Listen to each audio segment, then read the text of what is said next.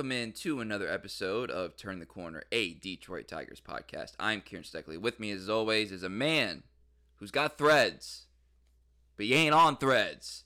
He is Cody Stavenhagen. How you doing? Doing good, Kieran. I was afraid you're going to start out today's pod with like a Barbie reference or something, so I'm glad you didn't go that direction. No, no, no. I although it did cross my mind. I I have to Ah, I knew have it. I have to admit that. Uh, but a social media inspired opening today because this week we got to see Max Clark. I say we, you, and whoever else was at Comerica Park on Friday got to see and hear from one Max Clark, the third overall pick in the 2023 MLB draft. A guy who, you know,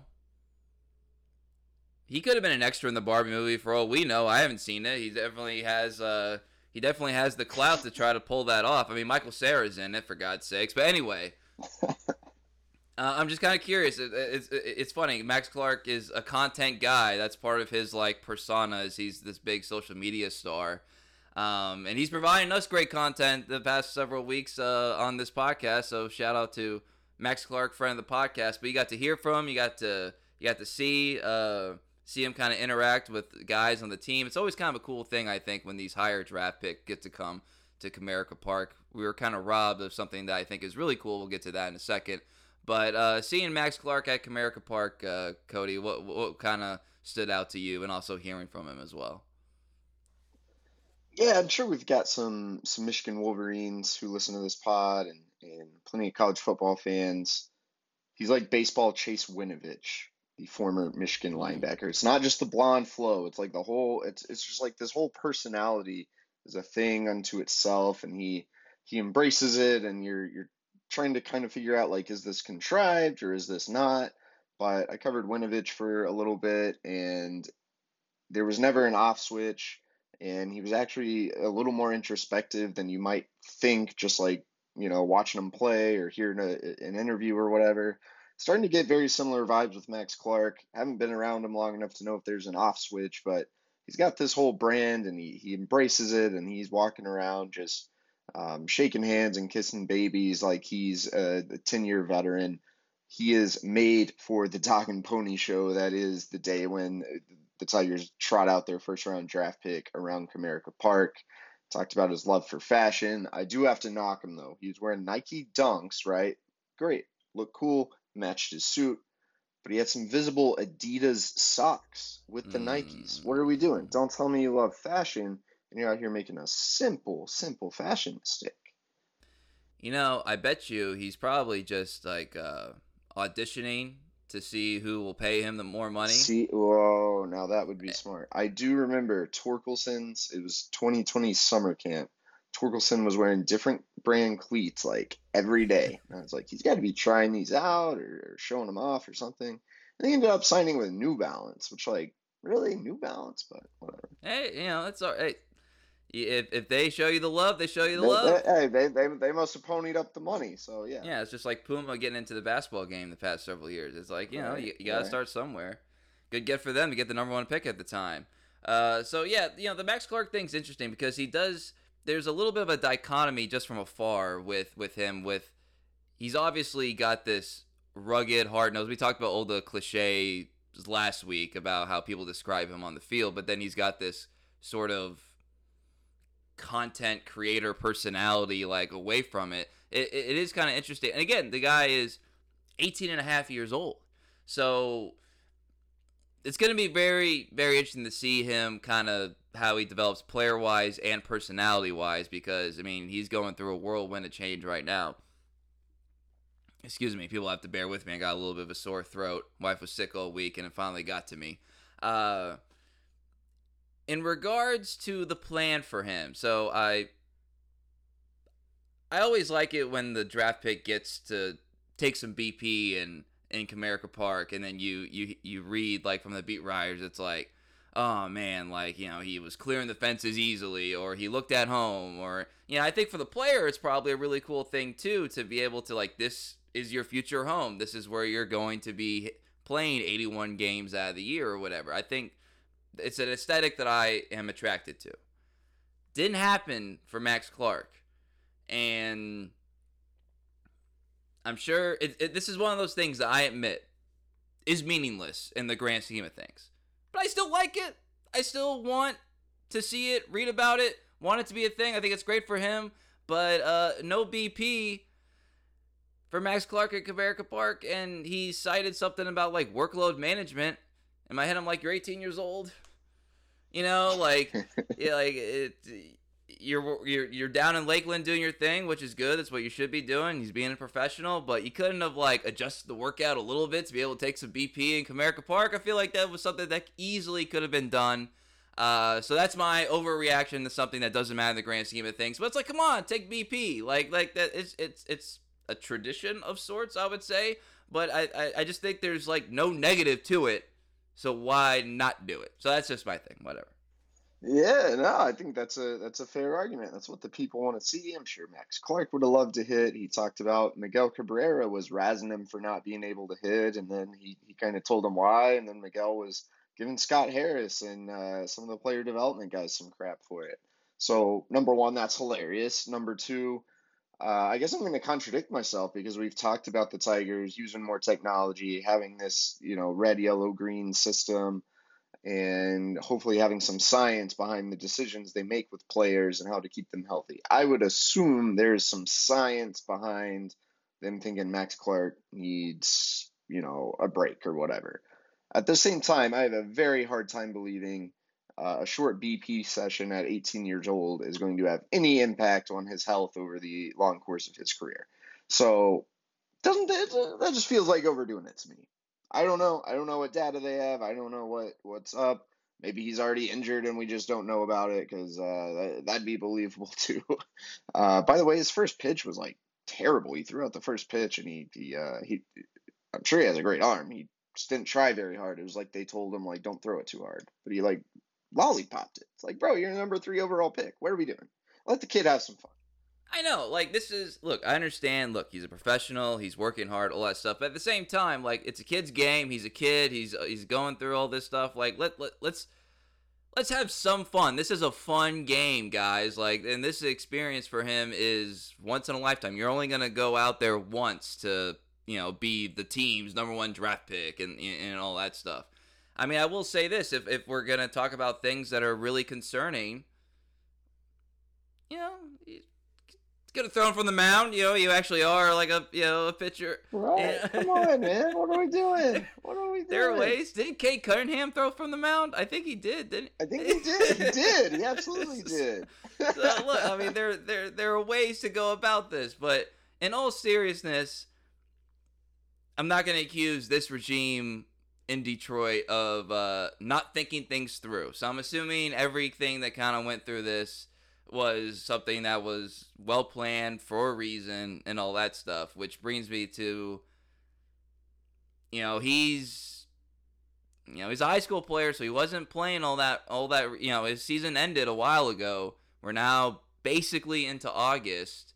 He's a guy that I think could use some some live baseball reps if we're gonna kind of get him going, you know, next year.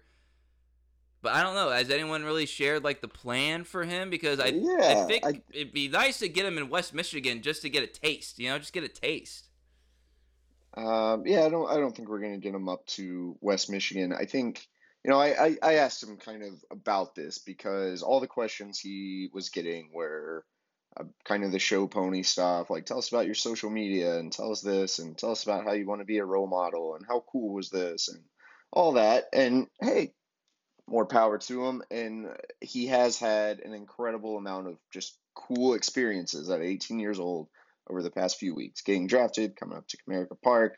Um, he's already been stationed down in Lakeland before his trip to Detroit, you know, doing some workouts and everything.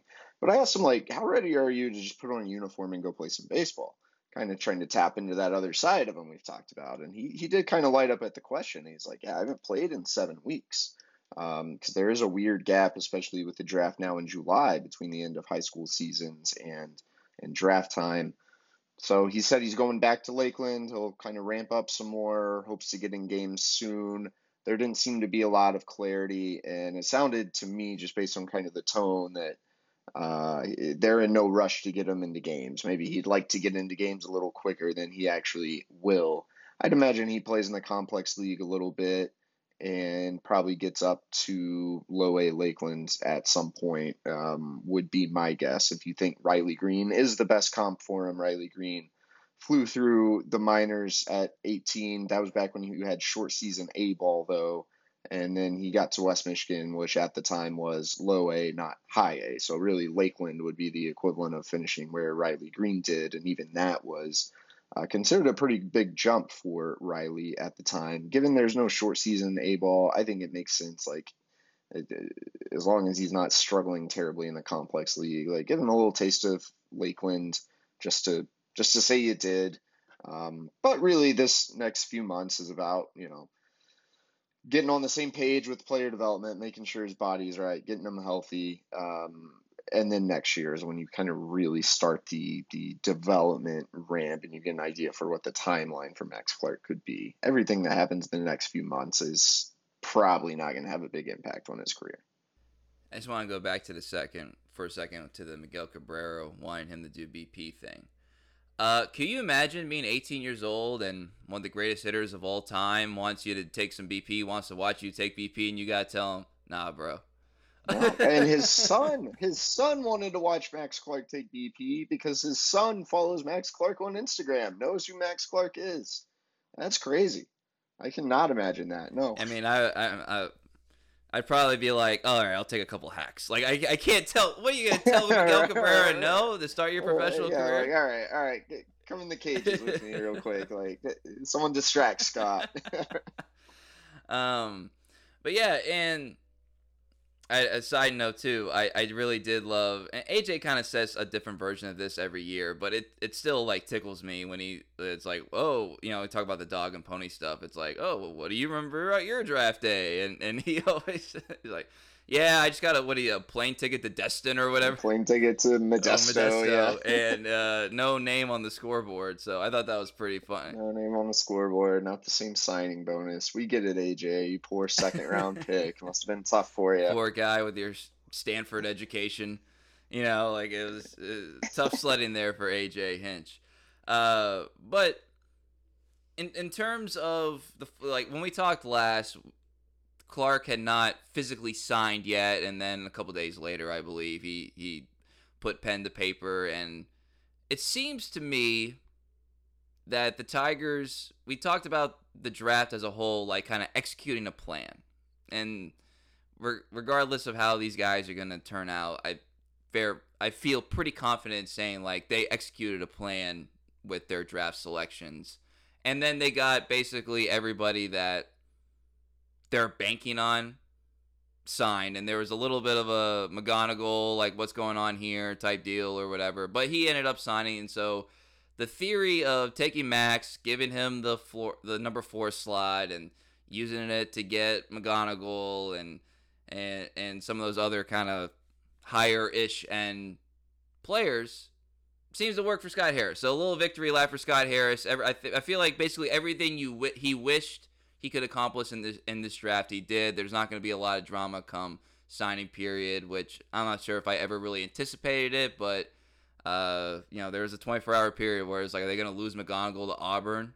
You know, no disrespect to Auburn, but it was like it was just it just went on a little bit too long yeah, for my taste. Yeah, I don't know. I don't think anyone had actual insight into McGonigle's decision making there. Like it, it, was taking a little bit, and he had some leverage, so it's probably natural to think he was probably advised to take a little bit. And he's 18; he had the opportunity to go play at Auburn. That is a real decision. I have no idea what was going through the kid's head. I didn't love the uh, sudden panic on certain circles of Twitter, and then he signed like hours later. It was like, okay, like probably exactly what his agent wanted to happen. Um, I don't know. The bottom line is he signed. He signed 18 of 21 prospects. Really hard to assign grades for an MLB draft because look, we just don't know about any of these guys. But on paper, hey, looks like an A draft from the Tiger. Like I think you can feel good about pretty much everything you did, and that's even with the the slight I don't even know if controversy is the word, but the surprise of taking Max Clark over Wyatt Langford. Now that we're a little bit removed from that, now that you have the rest of the class signed, there's some really intriguing players here in later rounds. Um, I'm I'm excited to follow several of these guys throughout the minor leagues and see what happens. Yeah, for sure. And uh, for the record, Keith Law, friend of the podcast, he went and updated his top 60, and he he had pretty big jump for some Tigers. There was Max Clark comes in at number 24, and th- again, this is overall all prospects in baseball. So like the Jackson Hollidays. Uh, Wyatt Langford was the highest ranked of any in the, the class, I believe, at like 12 or 13. Uh, he was second to Crews. Crews came in at like Oh, six, Crews, okay. and Langford came in at 13, and like Skenes was like, I think he was like not no was? Uh, he was like early teens, I think, or maybe like 16. I'm I sorry. think he's like 18, Yeah, maybe 16. I'm sorry. We're, we're out here just saying inaccurate. I'll look it up. I'll have the Keith Law's top producer look it up in a second. Anyway, Max Clark was ranked slightly below those guys. Not that the difference from 19 to 23 or 24 means anything at this Well, point. Well, if you're if you don't want to be the press, don't look at this list because it's got like guys like Mayer and Lawlar like at the top, and it kind of brings you down. I, I, thought the fact that Jackson Jobe cracked the top 60 was pretty encouraging. And by the way, Jackson Jobe kind of shoving. Granted, he's still in low A. He's expected to go up to high A probably after one more start. But since coming back from his injury, he's been really good. And I'm hearing the, the Tigers player development people are just in love with these new pitch shapes he's rolling out. So I don't know. Jackson Jobe's stock, once again, rising a little bit. Yeah, we'll talk about him a little bit later. By the way, Skeen 16. So number one overall picks, 16, according okay. to Keith Law, gets in at number 16. So you can feel And and Colt Keith is now getting his love from Keith Law. Oh, big time. so much love. Like almost, I read the. uh We don't have to, you know, quote him verbatim, but basically, I read it and I was like, why doesn't he have Colt Keith as the number one prospect? Like you just like you read it. Yeah, it was like he's the greatest player ever, except his de- was the defense. But I think he said the equivalent of if he can stick at third or second, he will be a star. Yeah. Which that's those are bold words. Especially, I don't think Keith wasn't Colt not on the preseason top 100 from Keith Law. Yeah, I mean that was that was high praise, and then you know, I don't know. I watched Colt. I, wa- I went to Toledo one night this week. Um, didn't really see Colt tested much defensively. There was one ball hit, I think, to his backhand side that he had to range over for, and he he got to it, wasn't super fleet footed, and then he bobbled it, and he, he didn't make the play. So just one sample, but um, that was my that was what I saw from Colt Keith at second base. You know, I'm starting to get a lot of, you know, there were a couple of draft picks that the Tigers had. I think it was this one was in regards to Max Anderson, by memory serves, and then and this little blurb that Keith Law wrote about Colt Keith. It's, there's a lot of throwing out the uh, maybe first base thing for some of these guys. You notice that? There's like four of these guys. It's a little bit of a problem, I think. I mean, uh, like I've said, like it's okay to have one or two of these guys. You can't have. You're gonna have Max Anderson and Jace Jung and Colt Keith and Justin Henry Malloy and I want to say there might be a couple others like in this draft class. They can't all play first base. They can't all DH. Kerry Carpenter, you you can include. You see the Morosi port? Like there's robust trade interest in Kerry Carpenter. I, I, I was- again, I, I'm I, I I'm I'm questioning that one. Rossi also said the Tigers were interested in William Contreras, uh, Wilson Contreras this offseason, and they weren't. So I don't know. I mean, I I tend to think like again stuff like that that did pop out to me. It's like stuff like that gets gets out for a reason. I don't know. I was kind of trying to figure out where that came from. I used to think some of these Morosi things came from Al Avila, and I, I don't think Al Avila is in Miami leaking Kerry Carpenter rumors to Morosi well, right now. there's an argument to be made that it benefits the Tigers to put that out there because it makes them seem like a like some of their less marquee just because he wasn't a high end pick. Like players are desirable and it makes the franchise look a little bit better. I think that I think you could sell me on that from the Tigers perspective.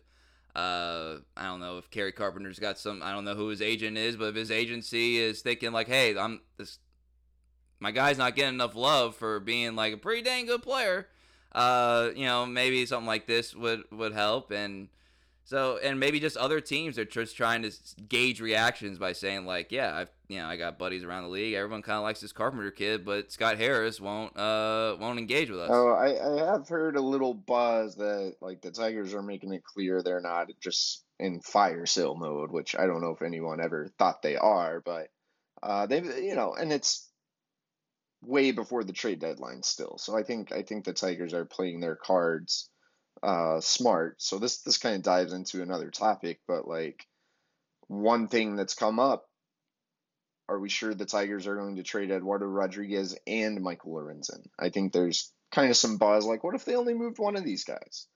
Uh, Because although they're not actually a good baseball team, you know, hey, five and two road trip after the All Star break, still within shouting distance of first place. You want to maintain some positive momentum.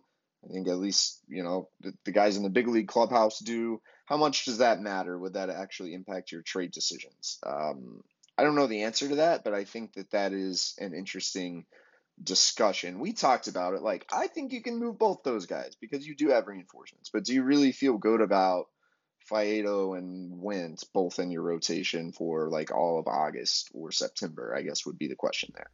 It's tough. I mean, I think. But if you don't trade these guys, like, I don't think you can lose either of them for nothing. I don't think that's smart the idea is like, could you could you re- Lorenzen especially probably could you resign? Could you negotiate an extension with? We talked about that last week. I, um, I think it would have to be an off season thing if it happened, but I, I guess that would probably. I think if you're not going to trade Michael Lorenzen, you better find a way to get him back here.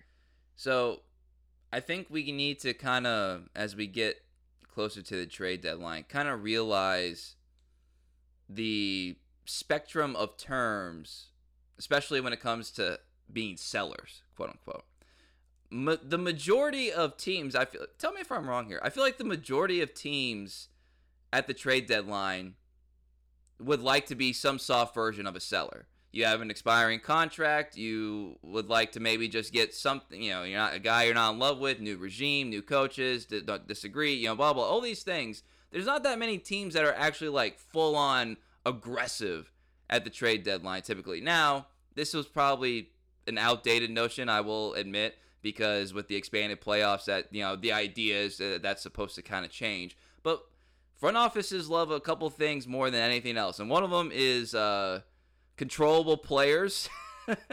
and so they like to get rid of players they don't have control over and get controllable players in return. So when you say like the when people say like the Tigers are sellers, it I think it's important that you know there it's not a fire sale.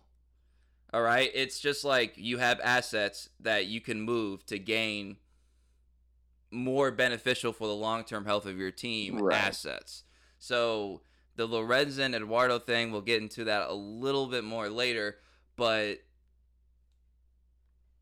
if you're Scott Harris, I think you could easily sell trading both of them and be like, this is just the way of the team or whatever. And Lorenzen, you know, for the long term health. And Lorenzen is pitching like he's trying to get traded for Juan Soto. Uh, because uh, he's got like I think was it twenty one and a third. Uh, can yeah, you know he's been absolutely shoving ever since he was named an all star. Sometimes, sometimes you gotta like, admit. Decided ah, I'm an all star now. Sometimes you gotta admit when you're wrong or whatever, and I'll say like, look, man, I snarked a little bit at you being an all star, but credit to you since Credit to you since And trade stocks on the mm-hmm. rise. Probably why you got to move them. And that's, you know, some people ask, like, could the Tigers be buyers and sellers? And I think in an ideal world, yeah. And also, you look at the state of the franchise. This isn't 2017. You're not trading Justin Verlander for uh, a package of prospects. You have some guys you can move, mainly Erod and Lorenzen, that it makes sense to move, and you're going to get young players back. I think, you know, I got an email uh, asking, would you rather have pitchers or hitters? Like, I think hitters is, is the clear answer there, but maybe a way to make a trade more palatable. You get a little bit of a, a, a throw in pitcher in return, a 4A type guy, you know, a guy who could help your depth. That's how I'd answer that. The original point I think you want to get guys who are close to the major leagues, or maybe even a, a guy who has a little bit of big league time. I mean, look, you know, Maton Vierling types. Maybe you want someone a little more proven than that, but that was you selling an established asset in Joe Jimenez and getting young players in return. but it wasn't like a rebuild or tear down type trade. It was a trade that was meant to help the Tigers in the the uh, short term future, and I think their deals at the deadline will ideally look. I don't know if they're actually going to get guys who've played in the big leagues, but I think you want to get guys who can be part of next year's major league team. I think that's accurate, and I also, you know, for anecdotal purposes, you can't get that much more crowded in Toledo.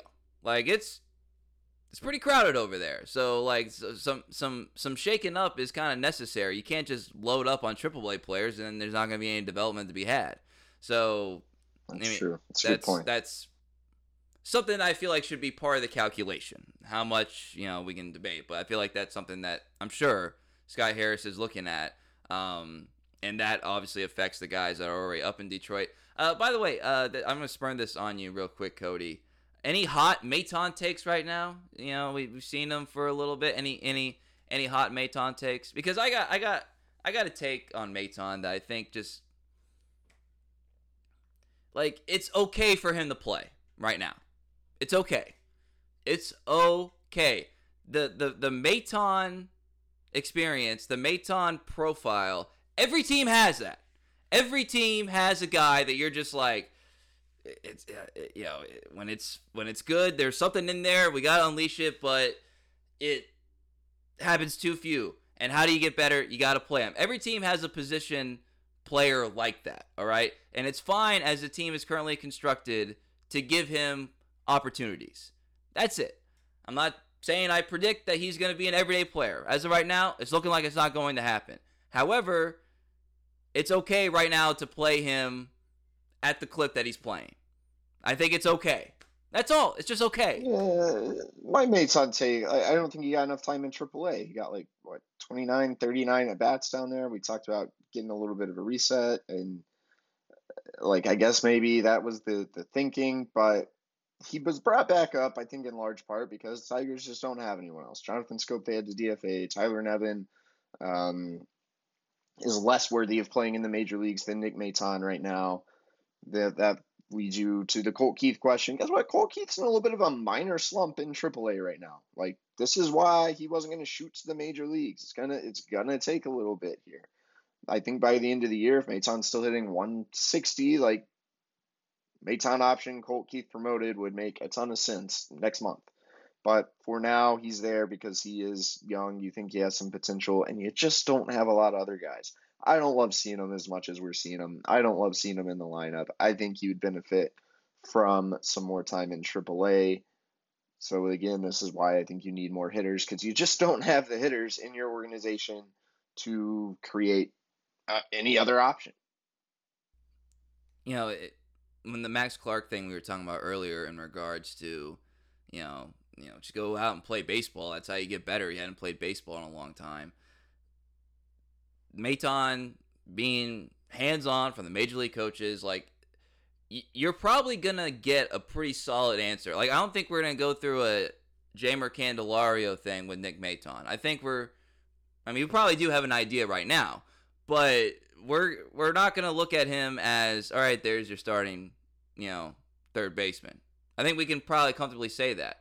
But could he be one of your utility guys? That's the question that still needs to be answered.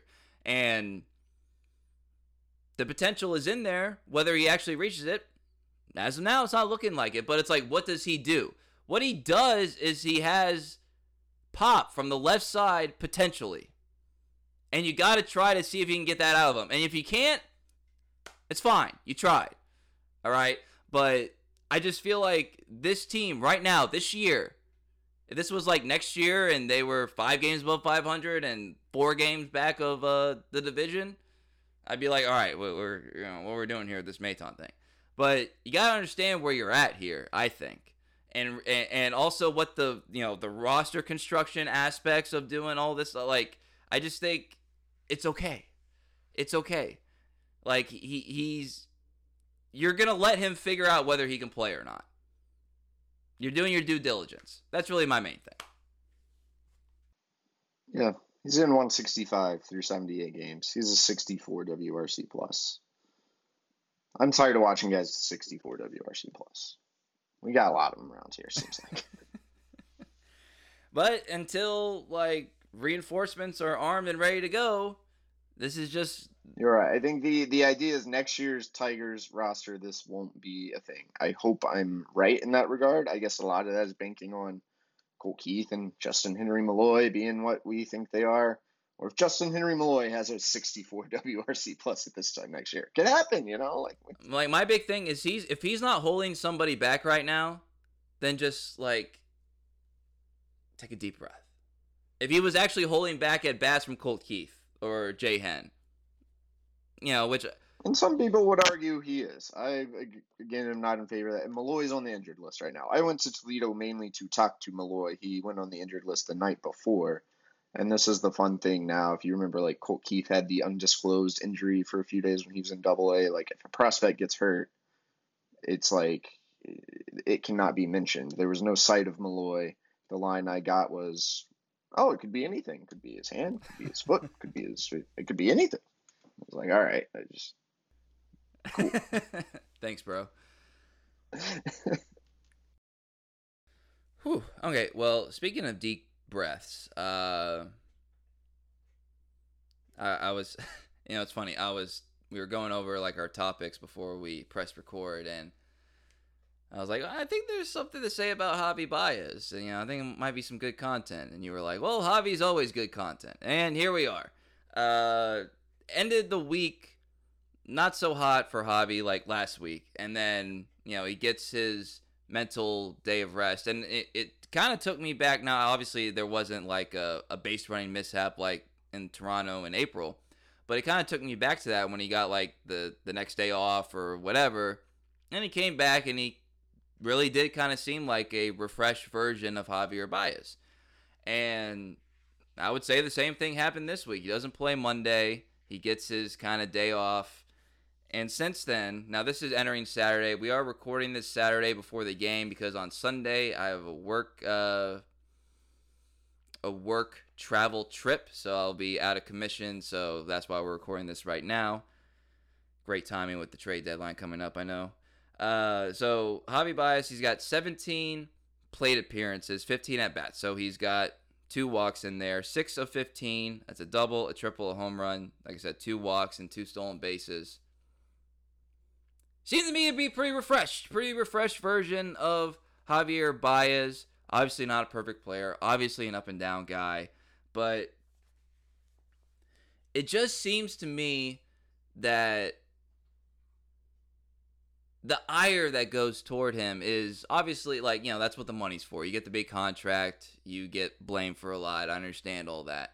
But if we're just gonna if we're gonna have like some higher level thinking i think you just gotta you the general fan who just loves to crap on javi all the time i think you just gotta you just gotta let it go. You gotta understand where like javi is javi. He's gonna have these up and downs. He is far from the most destructive aspect of this franchise right now. Far from it. Like the contract's not going to look so pretty here in a couple years. We understand that. By the way, Anthony Rizzo ain't hit a home run in like what two months? like we we talked about Correa, we talked about Lindor, we talked about Trevor Story. Like there's a whole crop of like marquee slash name guys that are kind of faltering. I mean, do you want Giancarlo Stanton's hundred million dollars owed over the next like four years or whatever? Like, it's okay. The Javi Baez thing is going to how do I best say this? It's not going to be the prettiest thing on the, on the planet as he gets older. But you know what? Like that's that's just part of it. It's baked into the cake he's not going to be your biggest problem in three years. If, if in three years this team is not like knocking on the door for like multiple round playoff success, guess what? It's not going to be because of Javi Baez alone. It's going to be because Tork never developed, because Riley Greene plateaued, because Colt Keith turns out he can't hit in the major leagues, or Scott Harris can't actually develop talent, or AJ Hinch got fed up and left, or something like. There's going to be like a list of items that would be the cause of it, and Javi Baez would not be at the top you can still build your team around having Javi Baez over the next couple years as your shortstop. And I would point out again, we haven't made this point in a while, Cody, but for everyone who complains about Javier Baez, like, do you not remember how just god awful that position was for years prior? like uh, like there's so at least some form of improvement that has been made to the position since we first started doing this podcast. And so I just think if that if you're gonna let him affect your mood that much, you just gotta relax a little bit because it's not gonna be it's not gonna be that big of a problem or you know even part of the solution. He's just gonna be there either way around this team that either grows or doesn't grow, and he's still a positive influence, I believe. So that's just like my like Javi hot take there for a second. I just think you, I just think people just gotta relax. We know what it is. He's been the exact same, the exact player we thought he would be and he actually has made improvements like to his approach and you know like if you just want to look at the tiktok version of his swing and laugh about it all right that's fine anyway i guess you've never made an error in your job that was dumb sorry Oh, I yeah, like I think we've defended Javi Baez a lot on this podcast. I don't agree with everything you said. I think if a lot of us made the same terrible mistake in our jobs every single day, it would not fly. No, that's not an apple to apples comparison. Javi Baez does a lot of other things that make him a major league shortstop. He's uh, 0.9 WAR right now, which isn't great, ranked 17th among major league shortstops. Doesn't mean he should lose his job or whatever, like some of the, the hot takes I see on Twitter, but you expected, like this is what I said weeks ago you, you expect a little more out of that contract, and you're you're probably not going to get it. And Tigers fans are going to either you have two choices: you can be pissed off every single day, or you can accept it and realize you still have a pretty good major league shortstop, just not the top ten guy yet you hoped you were getting. Now, dose of realism, Baez has a 68 OPS plus. He's been really, really bad at the plate. Niko Goodrum in 2021 an 81 OPS plus. Javi Baez offensively has been worse than Niko Goodrum this year.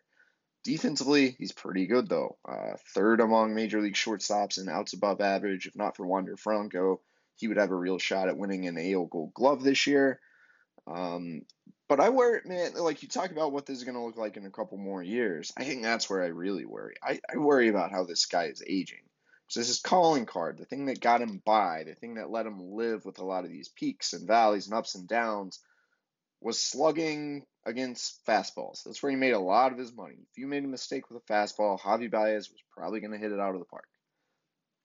Or this this season, he's hitting only 204 against fastballs. He has only one home run against a fastball, a 261 slugging percentage. He's just not getting around. He's late more often. Uh, I don't know if his bat speed is actually slowed or, or whatever, but the surface explanation there would seem to be he's getting older and he's not getting around on the fastball as well. And if that's happening now, that's a tough thing to correct. We've saw, seen it with Jonathan Schoop and Miguel Cabrera. And it's kind of like once you lose that hand speed, man, it doesn't just magically come back one of these days. You can tweak your approach. I mean, I, I think I've seen the argument out there is like, is Javi tweaking his approach a bad thing? Should he go back to striking out more because he was hitting for more power when he was striking out more? I think that's kind of an interesting argument. Uh, we talk about, you know, complain about the strikeouts. He's still striking out at, at I believe, the lowest rate of his career. Um, but this has never really seemed to me like a player who was going to age well into his 30s. And unfortunately, I think that has shown up a little quicker than Tigers fans might have hoped all those points are valid. It's just my my big thing is that it's I, again we th- we're all the stars of our own story, right? And our team is the dumbest team when they do something or whatever. And the these issues, like I said with Maton, every team has a Maton. Like there are a lot of guys that are dealing with like a Javi Baez, or a lot of teams that are dealing with a, a Javi Baez type situation, and you wanted the team to spend, and they did and it's like I said yesterday or a couple weeks ago about his contract. It's like it's he's overpaid, but he's not that overpaid in relative to ma- reaching market at the time that he that he went to market as a free agent. So I don't know. My big thing is just like it's gonna. It could potentially get ugly, but the complaints aren't like people thinking about what he's gonna look like at 33. The complaints are this guy is trash and like he shouldn't be a major league baseball player and like it's just he he gets the widest range of uh, of opinions about him which uh It's probably Well, fitting he because always has. play He always has for that exact reason. Yeah. uh, all right. Well, let's kind of transition, uh, Cody, to a story that you uh, recently published. We hadn't talked about this a lot. We hadn't talked about the new Comerica Park. I think the really the only times we really mentioned it were like in regards to Riley Greene's stress fracture reaction reaction fracture whatever injury and like the idea of like you know this is why they did it is to preserve you know some of your best players. Uh, but I, it, we always knew you kind of had to wait out a, a certain period of time to try to make some sort of judgment about whether it's made an impact on the game and you wrote about it and, and also with Citi Field and, and, and over there at Camden Yards and, and Rogers Center.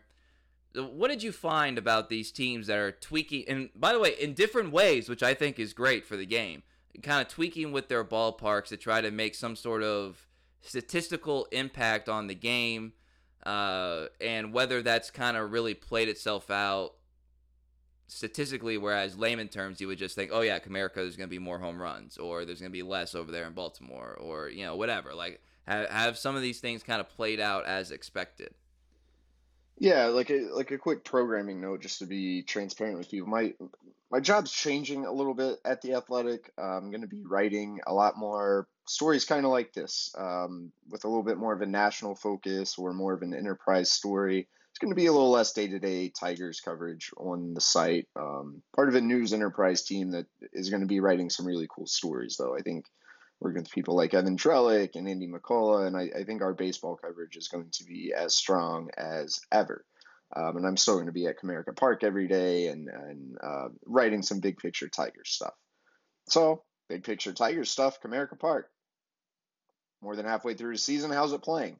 I think a lot like what we expected, like what Scott Harris said at the time. We want to make it a little bit more of a fair environment, a little bit less of an intimidating environment for hitters, but we don't want to fundamentally change the character of the park. Well, home runs are up a little bit. Runs are pretty stable compared to recent history. Uh, you can go look at this on Baseball Savant, and you'll see the park really hasn't changed very much. The one number that is wildly different is triples. And I find, found this really interesting. Comerica Park used to be the best triples park in baseball. I think uh, three years running from 19 to 21, the best park for triples in Major League Baseball. Has a long history. It's, it's played like that its entire existence. It's because you had these big, spacious gaps. Um, most teams that have changed their park dimensions have found an inverse relationship between home runs and triples.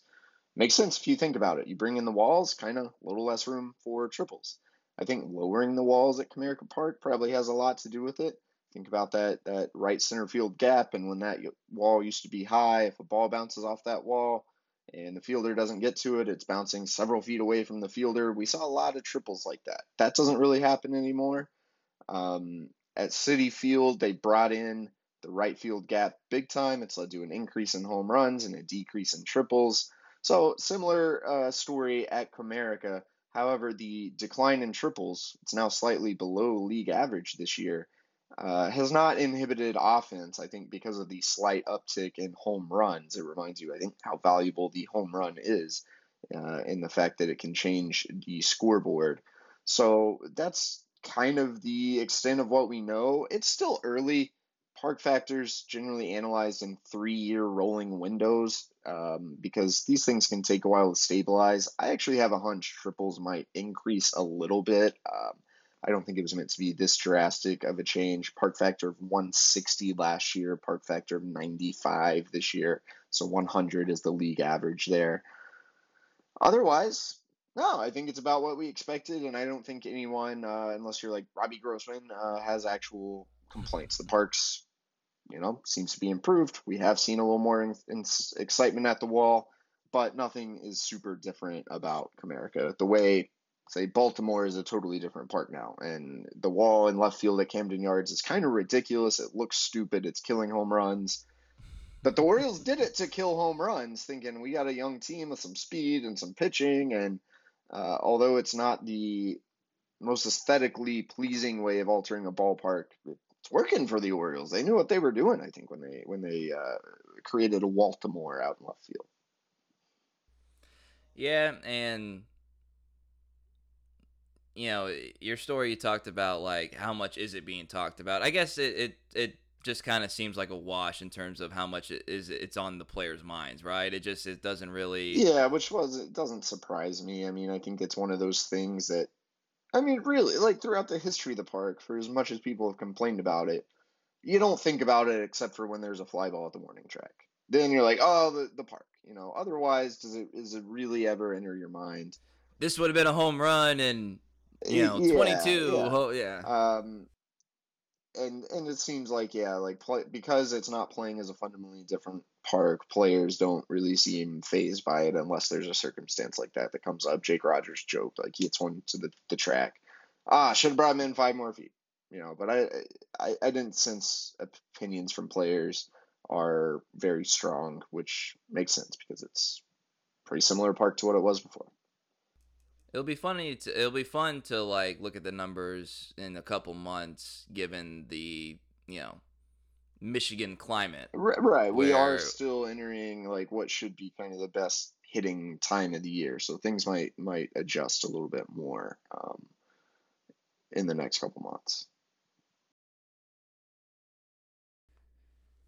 All right, Cody. Uh, we asked for some questions for a mail bag, and we got some good ones. I only had to ask once, and we got some good topics that uh, that I was like, I don't really need to ask a second time. So thank you everybody who submitted questions, and I, I just want to.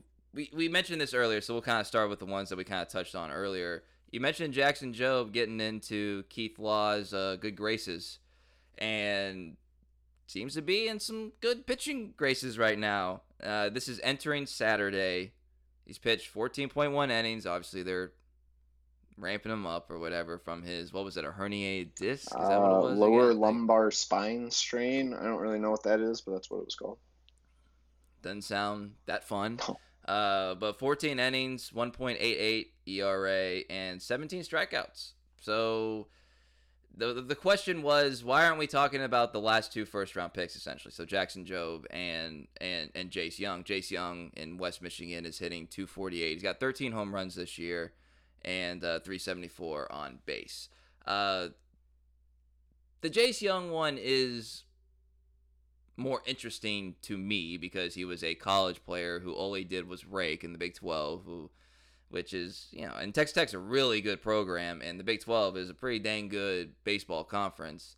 And this guy was talked about in higher regards than Josh, and he's, I would say, a little bit behind pace of what Josh was coming out of Texas Tech, getting all the way up to the majors with the Rangers. Not too far behind, but he's a little bit behind pace. And he's also a guy that uh, there's not like a fit for him we we talked about a million guys with the offense, defense. You know, where you going to play him? Uh, he's got to work on that stuff too, while also trying to figure out how to be a professional hitter. So I I would kind of wager for Jace. And I'm not gonna pretend like I've watched a lot of his at bats in West Michigan or whatever, but I would wager he's a guy that one it'll he's gonna be a slow starter and then he's gonna get on an accelerated plane because when it when he can just kind of when he doesn't have to worry about two things, he can just worry about one thing, then he's to kind of shoot up a little bit. And who knows what kind of major leaguer he will or will not be. But that bat plays, and once he kind of can get more comfortable again, first full professional season here, like I think he'll shoot up a little bit higher, and we'll talk about him a lot more like by this time next year. That's just kind of like my opinion. And Jackson Jobe is another one who, you know, if he could just be healthy for a whole year, uh, you know, the potential is there. As much as we lament the pick, the potential is there. And if Scott Harris believes in Jackson Jobe, that will affect his moves over the next offseason or two.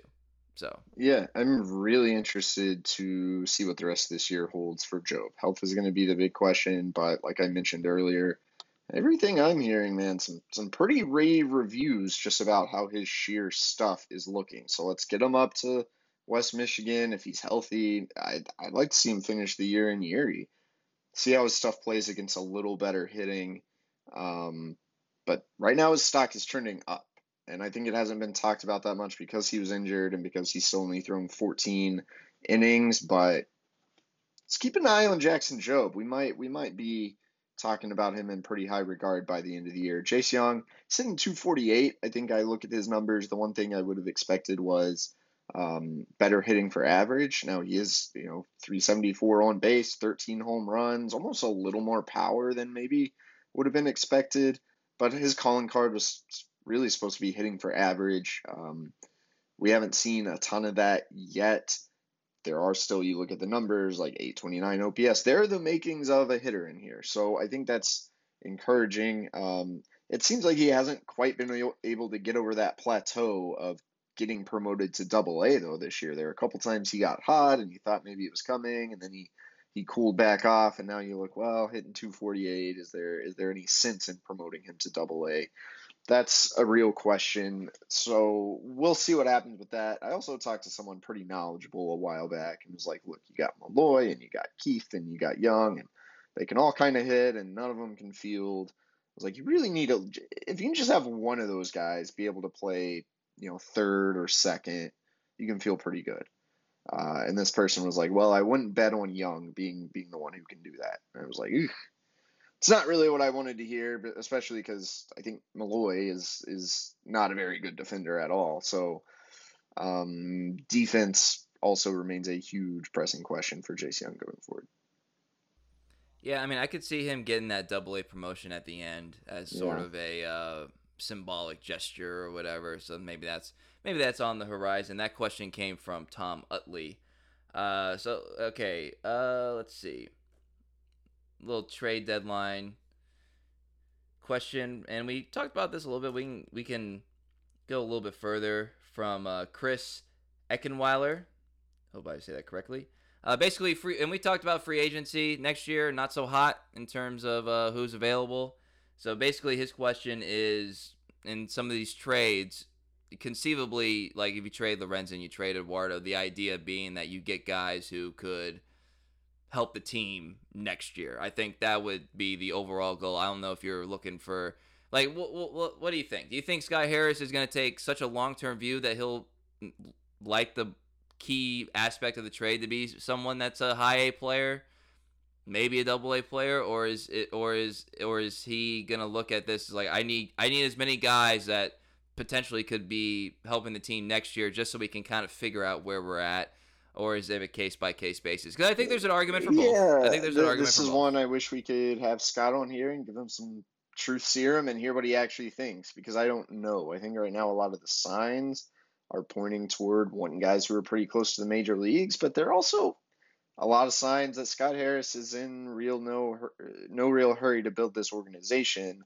And you could argue the smartest way to make a trade is to not make it with timelines in mind. Like you could get a guy who's in AAA and can play in the big leagues next year, but if the better overall prospect is a high A player, well, you should probably make the trade for the high A player.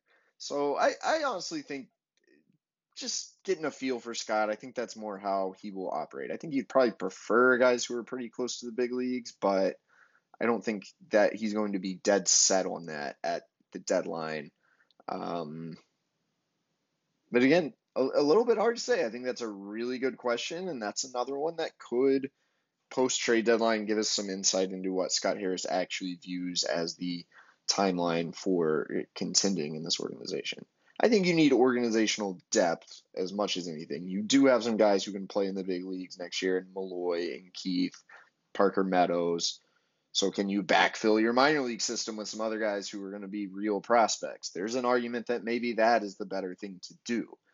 Uh, so now that I talk this out a little more, I'm actually I'm actually less sold on the like you got to get guys who are close to the majors than I was like 20 minutes ago. fair, fair. Uh, and and uh, I'll, I'll go back to like the, the J Hen and the and the Keith and the and, and the Jung thing. It's like the bottom line is like the chances are better that none of those guys hit than all of them hit, right? Yeah. So like you just gotta it's kind of like a overly simplistic thing to say, but you just got to get bodies. You just got to get up bites yeah. of that apple of guys. I think that's the know? bottom line. Your system needs more talent, man. You have a bottom third farm system, and you have a bottom third offense in the major leagues. You got to get more talent. I don't know how much it really matters what that talent looks like or how old that talent is or whatever. You got to find some ways to get dudes into your system. So that's why I'm a big proponent of trading Lorenzen and trading Eduardo. And um, the more I talk about it, not a huge proponent of how close a player is to the majors in terms of a, a return for those trades. All right, real quick from uh, Blake on Twitter, maybe B Lake, B capital L in there. I he's like, why not re-sign Lorenzen? I, we talked about it last week, but basically the, the thought process is is that there you're not going to get a better use out of the asset than signing him to a one year deal in free agency, him becoming an all star, him becoming hot at the break. He's gonna th- next year he'll be 32 years old. Uh, you given his the trajectory of his career, I'm not sure we could like fully scope it out moving forward, like what he'll be in a couple years. You know, uh, it just seems like everything is lined up perfectly to be able to get a solid return for Lorenzen. If you wanted to re-sign him to you know a reasonable contract that's not that much different than what he signed this year, bump him a couple mil, player option, you could. But is that helping the the health of your organization all that much? As much as I Yeah. seems like Michael Lorenzen's a great family man, it just doesn't. I just don't know if if the net benefit is better than trying to, like you said, like infuse your system with some talent. And again, you signed this guy to do exactly what he's done. It would probably be a missed opportunity to not trade him for something. That's how I feel about it. There's a long history of of uh, you know Tigers pitchers who weren't traded at their peak value, and it didn't end well. And now you got a guy who's at his peak value. You sure you want to hold on to him? Now he's done some good things. He does seem like the type of guy who would like to probably stay, like be more open to staying in Detroit than than some. He's had the best year of his career here. He talks very highly of the staff. The Tigers have invested in him, and he's invested in them in them back, and it's worked out. That's like how you're how you draw it up. Uh, so I don't know if you went to Michael Lorenzen and you're like, hey man, want to take uh, one plus you know one year plus a player option, ten mil a year. What do you think? You know, if he agreed to that, I might feel a little differently. But as I said last week, if I'm Michael Lorenzen's agent and I get approached with that offer, I'm saying, hell no. My Hell guy no. was just an all star, and he's pitching better than ever after the all star break. We're trying to get this guy like three years, 45 in free agency or something, you know? Mhm. Like, if you really believe in your client and you believe in the way he's throwing right now, I think you got to advise him to not listen to a damn thing until the offseason. I don't know. Like, it's, probably- different case to case. We saw Jonathan Schoop uh, want to stay in Detroit and sign that deal.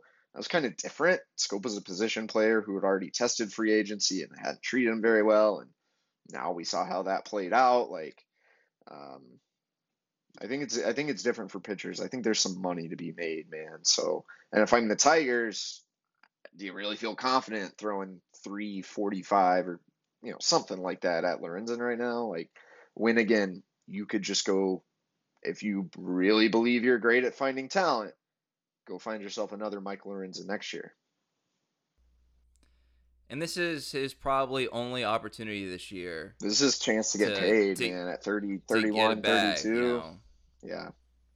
Chances are he's not gonna he's not gonna get a contract that sniffs fifty million dollars after Yeah. this year. Which I, I mean? like, I guess so maybe there'd be a rationale there for him. Like if the Tigers were to give him two years, like maybe take that while you can. But again, he's his value is increasing so rapidly right now that uh, that I don't think you know if I were him, I wouldn't want to settle. I'd want to bet on myself a little bit. Like let, let's see what I might really be worth in two more months. Yeah, for sure. Uh, we got a question from the human jump rope. So that's Hey, pretty cool. all right. Human, I don't human even know what jump that means, but I'm trying to think of Well, that right now. uh, like, does it mean people just throw you around, bro? Come on. I don't know, but it got a good question. Alright. So if the human jump rope is a person who gives good questions, then you know aspire to be that. Basically, we hear advance. I'm summarizing the question. We hear about advancements in player development, but basically, is there anything that you can share that like goes into that? Like like that anything that we could kind of hang on to with like, all right, well, Jace Jung will figure it out.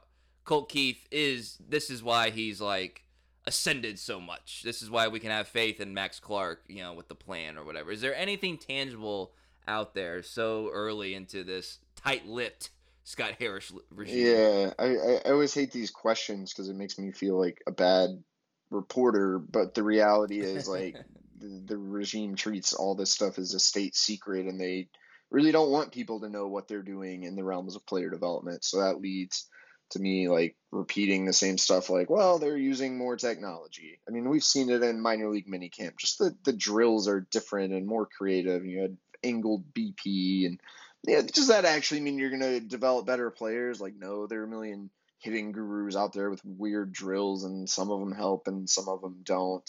But I think overall, I mean, again, it goes back to the staff that was hired. A lot of these guys came over from the Dodgers system, where we're otherwise well regarded in baseball. You hired bright, somewhat younger, forward thinking minds to run your player development system as opposed to um, the Dave Littlefields of the world who were in charge of this before. I think even without knowing a ton, a ton of the details, that's always given me more faith in these guys. And I think we can already see some returns of players who have uh, ticked up throughout their time in the system just in the last two years. I wish I could give you more tangible examples, man, but team doesn't want us knowing these things. Yeah, I mean, I would say there's a more holistic approach to this than previous, just based on what I read and anecdotes that I hear and all that stuff. And um, there's exa- there's there seems to be more of a deeper generated plan. I mean, I think at, I think pitching play. is like you can just look at sheer numbers and sheer arsenals and see, man, they they tweak pitchers kind of a lot in terms of hey, ditch this pitch or hey, we want you to add a cutter. Like we're seeing that a lot. We've seen it from guys who've already made it to the big leagues, like Brendan White. We're seeing Jackson Jobe now throwing a, a tight, almost a cutter and a sweeper. Um, we're seeing uh, pitching coaches who are really smart and who look at the data and figure out how to best use a guy's strengths. That's something that has been very apparent. We've seen it with with Remember a host Faedo of guys. with the arm. Faedo, yeah, mechanically, we're seeing more of that. I think since the the hiring of Robin Lund, it doesn't always work out. Like Joey Wentz, everyone kind of thought would have a big year, and he was really bad. But we've seen a lot of other guys, both at the major league level and in the minor league level, um, improve through some tweaks they've made with the help of player development.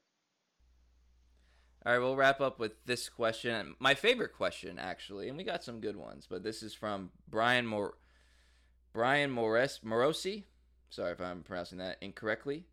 Uh, basically, where's the love for Eric Haase? So we've kind of, I say we, me, has kind of dinged Eric Haase. His guy is just, you know, his bat hasn't really been there this year, and we kind of just give him the offensive catcher label, and you know, Jake is this you know godsend uh, behind the plate defensively, and I think there's a lot of merit to some of those statements.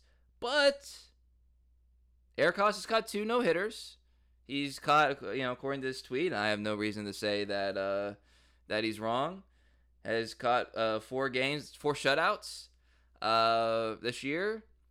Is there? Are, are, do we need to reassess Eric Haase's either framing, pitch calling, game calling, like any of this stuff, because there are, are some, or maybe just his relationship with pitchers, or so, is there something to the to like maybe he's better than we kind of give him credit for defensively or slash you know behind the plate mechanics and all that stuff.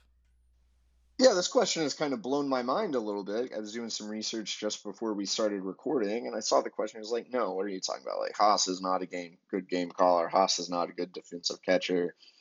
And then I go and look. Tigers pitchers have a 3.76 ERA in games caught by Eric Haase. They have a 4.87 ERA in games caught by Jake Rogers. More than a full run lower with Eric Haase. And then you go look at all the other uh, metrics, and it's like, no, Haase is not a good catcher. He um, slightly below average in framing, slightly below average in stealing, kind of breaks even in blocking. He's a little better of a framer than he was last year. He's a little better of a blocker than he was last year, but not a lot. He's a worse thrower than he was last year. You can't really quantify game calling, but just my eye test, I, I really like when Jake gets on the same page with the guy and calls a really nice game. It seems like Haase, Uh, I think has made some questionable pitch calls at times. And yet, here we are, right? Like, there is something that seems, and this is with Jake getting the the lion's share of the Eduardo Rodriguez starts. So I'm gonna go ask about this. Like, I'm gonna try to prod. Like, is this just a flaw in the numbers? Like, I don't have the FIP available by catcher. You know, is it some good luck on the part of Eric Haase, or is there something to it? I really don't know, but uh, it's got me thinking because other than that ERA number, there's nothing in the numbers that should suggest Eric Haase uh, being a better defensive catcher. Um, yet he has gotten better results in the game. It's very interesting. It's very very interesting. Um, and then we'll we'll wrap up here with you know we got a couple questions that are just about like you know kind of general like you know, is there actually a record where they wouldn't trade Eduardo and and Lorenzen? I guess we didn't touch on Eduardo all that much, but I just kind of, I just kind of feel like he's. I don't really think there's an actual record outside of going like undefeated. That uh, and someone else actually mentioned that on Twitter that like you're you just have to do the best thing for the healthy organization. I think that involves trading Eduardo. I think that involves trading Michael Lorenzen, but it also doesn't mean you do it for peanuts. So you know, what, what, I think that's Scott Harris's yeah. big thing is that I think you can sell to the organization, the fans, trading these guys, but you can't you can't trade it for Steele Walker. No offense, Steele yeah. Walker, who just uh, know, and so, that, like that, that might be the argument thing. to come back to like should you get upper level guys, lower level guys. I guess maybe it feels a little more defensible, a little less of a rebuilding type trade if you get guys who you think are ready to play in the majors or will be part of next year's major league team. Um, but Scott Harris is paid to make some tough decisions, and I think this is going to be one of them. Yeah, I don't think it matters where you're really at in the standings. I don't think it's responsible to lie to yourself and say you have a good team. Like these Tigers just aren't a very good baseball team. Their run differential is last time I looked, it was third worst in, in the majors. That may have changed a little bit in the last week or so. Like, there's just maybe you could catch lightning in a bottle and get on a run and, and make the you know the the playoffs and lose in the first round, and then it's like the chances of that happening are very very slim. I think Fangraphs has a like three percent or something like that. Um, and then, right, like this is your chance to get some assets. This is your chance to build a good organization by trading a top end starting pitcher and getting some guys in return. I I don't think there is a record uh, that that should sway that opinion. I don't know if that's actually what Scott Harris thinks, but that's what I think. Yeah, and just like the draft, we're gonna learn. You know, so we had the two reliever reliever pitcher trades in the offseason and then we had the draft and now this trade deadline. We're slowly starting to kind of learn about Scott through his actions, and I'm very curious to see how he handles everything and, and then what he's what he says afterward and, and, and all that stuff. So really looking forward to that. Uh, one, one thing we everybody... might be learning about Scott Harris, like maybe this guy always has a little bit of a surprise up his sleeve. Like I think when he mm. traded, we knew Soto was a trade candidate, but remember when that Phillies trade happened and it was kind of like oh, didn't really see that coming. Oh, like the return probably looked better at the time than it does now, but it was like, oh, pretty good, pretty good trade. Uh, we saw it on draft night, maybe even just like some of the little Zach McKinstry like two days before. He's made some day. savvy moves. He, it's not even about savvy. It's like I think he's always got a little something that might not be on our radar, which again goes back. You know, they're they're pretty tight lipped these days. See if Scott has something that we might not expect as much cooking for the trade deadline. Wouldn't that be fun? Thanks for the content, Scott. Appreciate it. Uh, thanks everybody for submitting the questions. Following us on Twitter at Cody Stavenhagen. I'm at Kieran underscore Steckley. Our pod page is at Turn Corner Pod. Subscribe to us on YouTube, Turn the Corner Podcast, Apple, Spotify for this lovely audio version of this podcast, which we enjoy doing so much. And thank you everybody for being understanding of our crazy schedules and things like that. And my my voice today. Hope it held up well enough for everybody's uh, liking. So for Cody Stavenhagen, I'm Kieran Steckley. Everybody have a great week.